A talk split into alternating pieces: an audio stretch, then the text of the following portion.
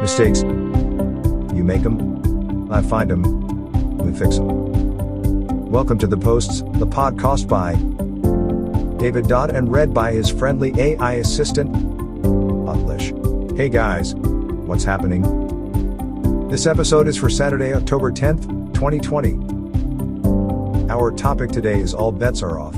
Have we reached the end of the world? Probably not, but if we have, all bets are off. Humans love predictability. When we say the end is coming, we don't mean for the world, even though we may say that. What we mean is the end of our world, as we know it. When things can no longer be predicted with any degree of accuracy, English speakers will say all bets are off. Predictability is nice and cozy. The opposite is chaos.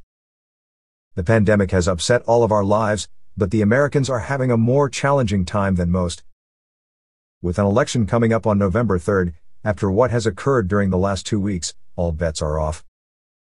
First, Trump has coronavirus, and now he's going crazy in the White House demanding all of his political enemies be arrested. Obama, Biden, Hillary locked them all up. That debate between Trump and Biden was something else. Then we had the debate between candidates for the vice presidency and that fly on Pence's head. I mean, who could have predicted that? No, I do not think the end of the world is near. I was pretty sure that Trump would win another term in office before the news that 13 men were arrested for planning to kidnap and assassinate Michigan's governor. Now all bets are off. Anything and everything is possible in the US for the next three months.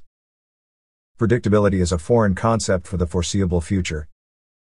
For this reason, all bets are off. Buckle up and pray for the Americans. Somebody's world is coming to an end, and it's going to be a rough ride. It's time to shut it down. Thanks for putting us into your ears. Don't forget to subscribe. Until next time, maintain your discipline and learn something new every day. Later.